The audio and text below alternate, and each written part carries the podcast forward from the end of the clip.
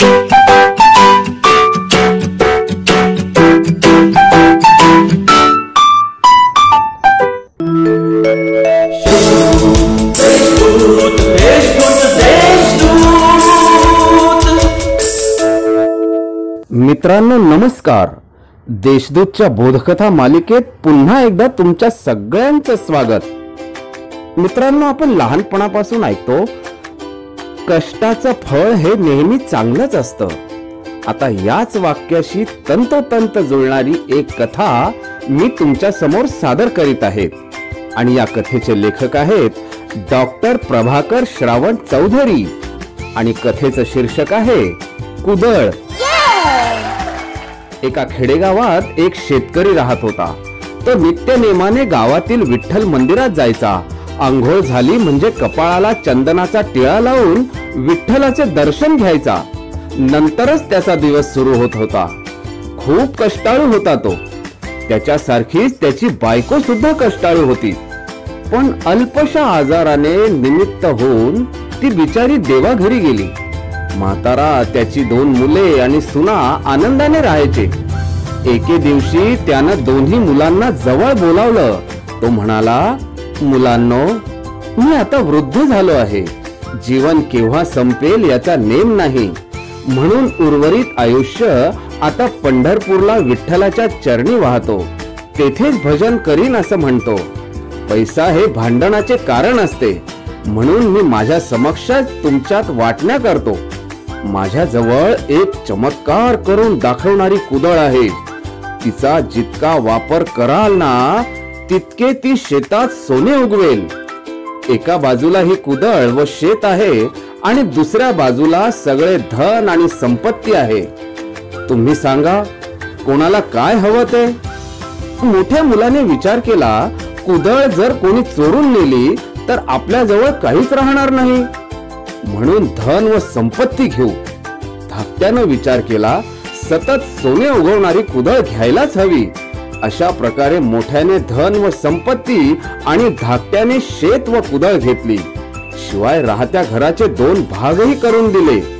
त्यांचे वडील पंढरपूरला निघून गेले. जाताना मोठ्या मुलाला म्हणाले बेटा धन व संपत्तीचा विनियोग कर. शेत विकत घे व्यापार कर. एखादं दुकान थाट. पुष्कळ संपत्ती आहे. वडिलांचा धाक संपताच मोठा मुलगा संपत्ती बघून बहकला. वडिलांचा सल्ला विसरला. पाण्यासारखा पैसा खर्च करू लागला आणि काही महिन्यातच तो निर्धन झाला. त्याच्या बायकोनं त्याला अनेकदा आवरलं पण त्याला पैशांची नशा चढली होती. खूप खर्च करायचा. धाकट्याने शेत बघितले. तेथे त्याने कुदळीने शेत स्वच्छ केलं. शेतभर कुदळ चालवली. कचरा व दगड गोटे वेचून बांधावर टाकले. शेत सुंदर दिसू लागले. पण सोने काही सर्व शेत उकरूनही मिळालं नाही. वडील खोट का म्हणून सांगतील? त्याने मनाचे समाधान केले.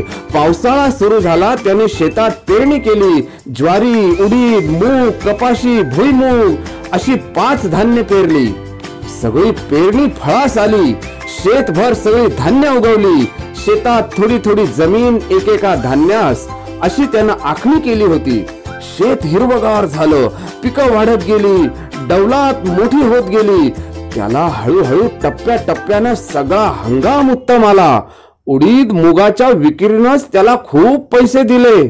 त्या कुदळीनं खरं सोनंच उगवलं होतं. तो श्रीमंत बनला. परिश्रम हीच संपन्नतेची किल्ली आहे.